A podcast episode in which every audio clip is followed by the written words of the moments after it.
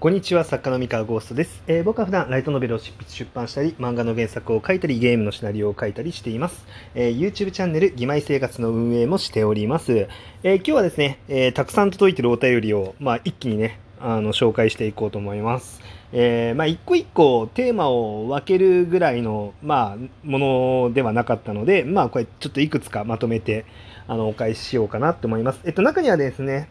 以前、僕がお便りを紹介して、お話をして、それに対する回答というか、お礼のね、お便りみたいなのもあったんで、そちらもちょっと、追記があるので、紹介しようかなと思います。ですね、大崎愛流さんですね、シャングリラフロンティアの、話をした時の、お礼の、メッセージをいただいてるんですけれども、この中に、ちょっとね、具体的な作品名出して、売れる売れないっていう質問が、ラジオで回答を求める質問としては、ちょっと答えづらいっていう、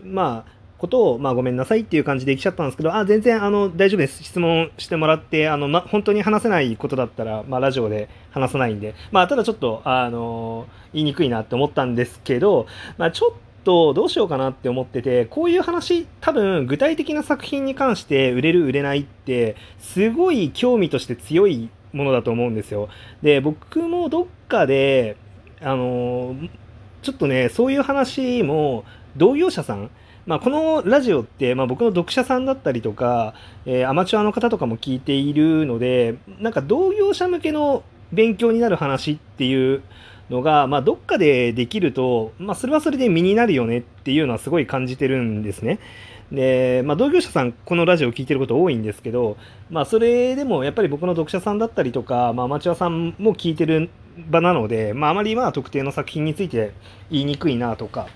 なんだったらあれなんですよ。毎月の、ラノベのラインナップから、どれが売れそうでどれが売れなさそうって思ってるかっていう話とか、全部できると、多分すごく、情報交換になるというか、いい勉強にお互いになりそうだな、みんななりそうだなっていうふうに思うんですけど、あんまりね、オープンに、いろんな作品について、ちょっとなかなかやりにくいなっていうのがあって、もしかしたら、その、クローズのサークルみたいなのを作って、そこでこういう発信をしていくっていうのは、ありかな、面白いかなって思って、今ちょっとそれが、僕のキャパ的に現実的に可能なのかとかも含めて、スタッフと話してます。スタッフって、スタッフっていうか、僕の学生時代の友達なんですけど、やるとしたら、ね、その人とかに手伝ってもらわないとできないんで、やるかもしれないですと。はい。じゃあ続けてのお便りです。黒猫さん、この作品描いた人ですか？絵を上手にデッサンできる方法ってありますか？ごめんなさい。期待に応えられず、僕は、文章を書く方の人間です。絵じゃないです。作者です。はい。なので、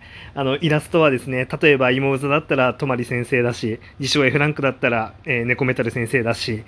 はい。失業賢者だったら、大峰先生だし、っていう感じで、僕は絵は描いてませんので、ごめんなさい。はい。お話だけ書いております。はい。次の方。科学モップさん、ゴースタ先生、こんにちは。ゴーストね。ゴースタ先生、こんにちはと。先生は小説の写本したことありますかと。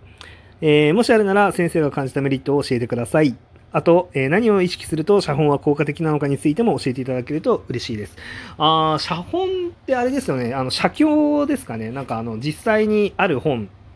の文章をそのままカタカタって打つっていうことですよね。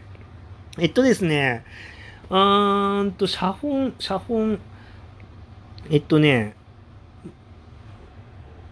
いや、あるといえばあるし、ないといえばないんですけど、結構昔なんですよね、写本は。やっぱり、自分がいいなって思う作者の、文章っていうのを、カタカタって実際に自分で打ってみて、なるほど、こういう感じなんだっていうのは、やったことはあるんですけれども、感じたメリット。感じたメリット。なんかやったことによって何か身についてるだろうなっていう気はしてるんですけど、実際に具体的にどんなメリットがあったか、ちょっとなかなかわかんないですね。写経の良し悪しについては僕のアーカイブ辿ってもらえると写経についての話ってしてるんで、そこら辺をねちょっと聞いてもらえればと思います。はいはい。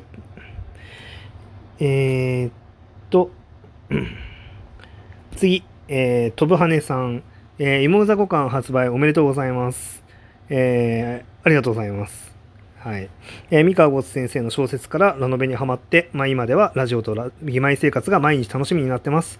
これからも体に気をつけて頑張ってくださいと。ありがとうございます。嬉しいですね。芋座から、芋座とは限らないか、僕の小説からラノベにハマってくれて、でしかもラジオと義妹生活もね毎日楽しんでくれてるってことで、いやもう本当嬉しいですね。はい。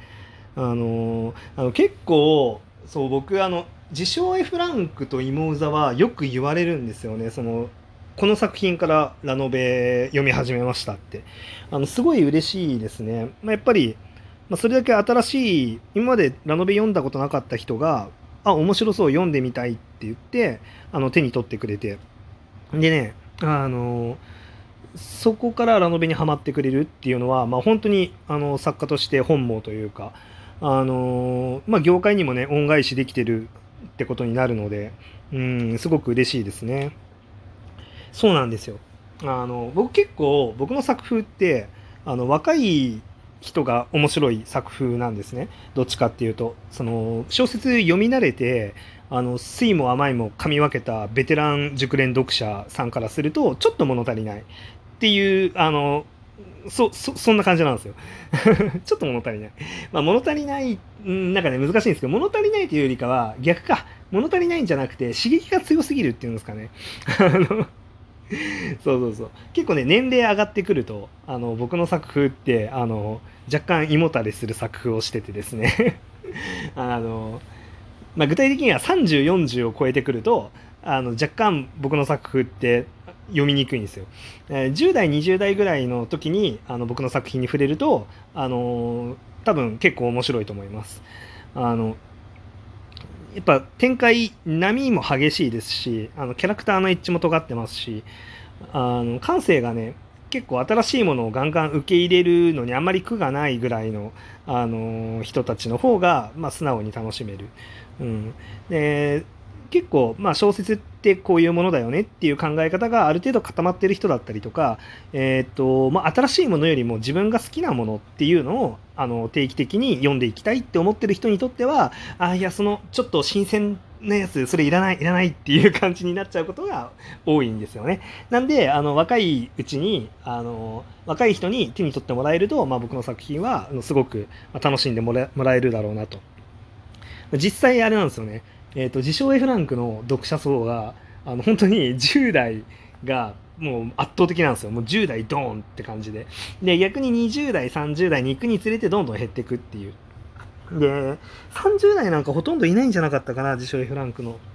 読者さんは。で芋座はF ランクに比べると20代30代の人も読んでるけれども、でもやっぱ10代は多い方ですよね。そんな感じなんで結構ね面白いですね。そういう意味では理想の娘なら世界最強でも可愛がってくれますかに関しては